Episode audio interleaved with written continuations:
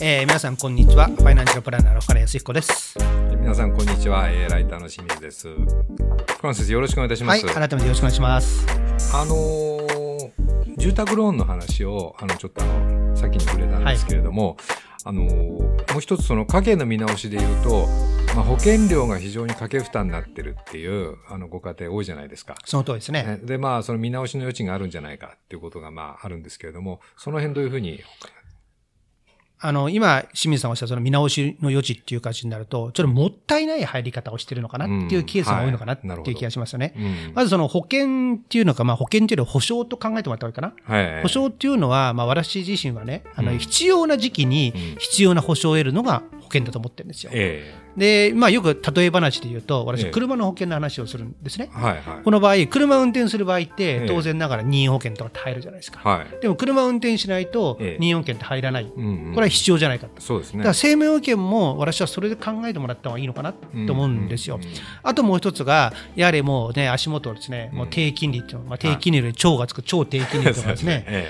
もうですね、十数年近く連れてるから、ええもう保険には残念ながら貯蓄効果ってないじゃないですか。えその割には皆さん貯蓄性をもこう結構期待しますよね。そうそうそう。だから、ななんで貯蓄ですね。で、うんまた、その貯蓄効果が期待されるのもいいけども、うん意外と中途半端な額ね、はいはいはい。で入ってこれ、これやっててどれくらいのメリットあるの的な金額のケースも結構あるじゃないですか。ありますね。はいはい。うん、それだともう一つ、今やっぱり金利が低くなっちゃって、特にまあこれ、円の保険ですよね。うんうんっていう形になると、外貨建ての保険も多いじゃないですか。外貨建てね人気ありますね。人気あります。まあね、ね基本的には今、先進諸国であればね、うんえーアメリカの金利が高くて、はいみんなドルなら大丈夫だろうと思ってるからね、基本的には入られてる方多いうんと思うんですけども、うんやっぱこれもちょっと待てって言いたはいはいいですよね。うん例えば、えー、と外貨建ての保険だと、うん。最近清水さんでやってるのは子どもの教育費をはい。備えるケース多いじゃないですか。外貨建てでね。はい。確かに子どもの教育費っていうのは、うん。ね、あのいわゆるそのえデフレ経済下でもはいはい。教育費が上がってたから、うん。ね、物価上昇に備えるっていう意味では、うん。選択肢として悪くはないはずなんですね、うんうんあくまでこれ物価上昇というイメージ。うんうんうんただし、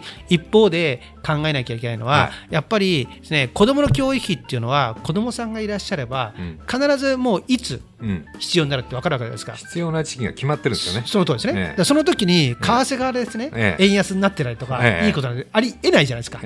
ええちょうどいいタイミングになるかどうかこれまた別の問題ですよそうですね。ね。だからそれを考えるとですね、えー基本的にはベースなものっていうのはやっぱり金利が低くったって預金であったり、はい。まあね、えー例えば学資保険でも、ええまだ一応はですね、解約返礼返礼率が100%超えるものがあるから、はいはいそういうものをベースで作った上で、はい。乗っけるんだったらまだいいじゃないですか。ええそうでもうそういうのもなしなく、ええそれこそですね、えー為替レートに子どもの教育費託してます的なことが結構多いじゃないですか。ええあれはちょっとですね、いかがなものかなっていう気がするんですよね。そうですよね。はい。うん。あのー先に出ました、あのーそれこそその児童手当うん。をきっちりその現金で貯めていくとか、まあ、そういう方向に切り替えた方が、まあ、教育費については、まあ多分いいだろうということになりますよね。特にベースな部分はね、そうですよね。だって児童手当をきちっと貯めていけば、ね要するに高校までに、ね、約200万弱200万ですね。はい。貯まるわけじゃないですか、だかそれ貯まれば200万やって、それ以降どうしていくかってそうですよね。はい。で確かにですね保険でもね、まあ、うん。それぐらいいけるんじゃないと思うかもしれないけども、うん。保険ってやっぱり見えないコストがいっぱいかかってるじゃないですか。そうですよね。でそのコスト部分考えたら、そんなにいいと思えないですよね。そうですよね。うん。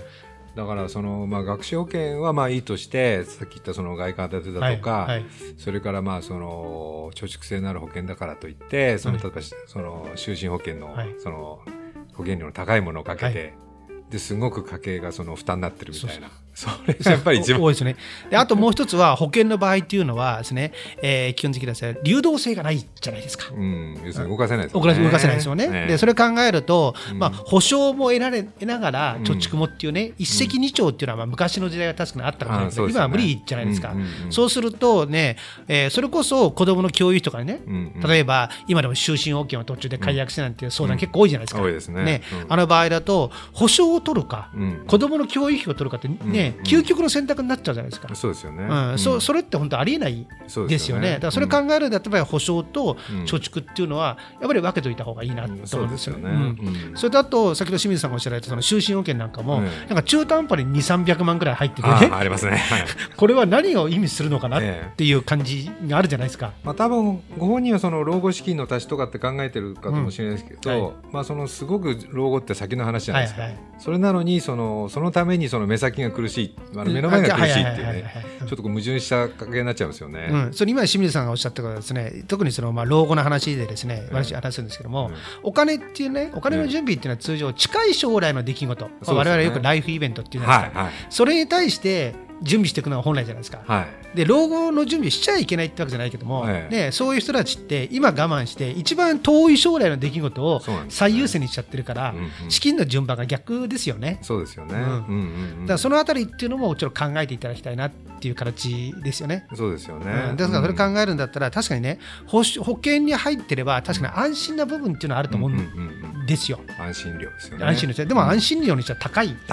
確かに。ですよね。ええ、でねで逆に言うとまたね、うん、払える人ってめちゃめちゃ払っちゃってるじゃないですか、うん、一方でもでもそれ払うよりも貯蓄しといた方がいいんじゃない、うん、とかね、うん、えー、多分この後資産運用の話とかそれはそっちに回しといた方がいいっていうメリットなんかあるじゃないですか,、そういうことが考えられないってことを考えると確かにその保険の見直しっていうのは過去何度もブームになってるけれどもそのやっぱりマネープランクリニックから見えてくるところは相変わらずちょっとですねまあちょっとね酷な言い方をすればちょっといやや無意味的な保険に加入されちゃってるっていうのがちょっと多いなっていうのはこう最近目立つなって私気がするんですよね。うん、そうですよね、うん、あの深野先生最初に言われたように、まあ、保険は必要な時に必要な額だけをかけるものでそれであの貯蓄はちょっとやっぱ切り離して今は考えていくことがやっぱりまあ一つ家計を見直すポイントなんだろうなというところになりますね、うん、そのあたり見るとね、例えばね、うん、月々ね、1人万くらいね、すること貯蓄額が増える人結構多いじゃないですか、実際の場面でも。本当にですよね。うん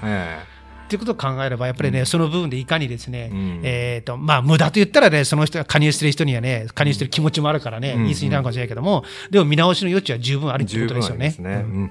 わかりました。まあ、ですから、あの、保険は本当に、あの、必要な額だけをかけるということで、まあ、あの、見直してみたらいかがかなと思っております。はい。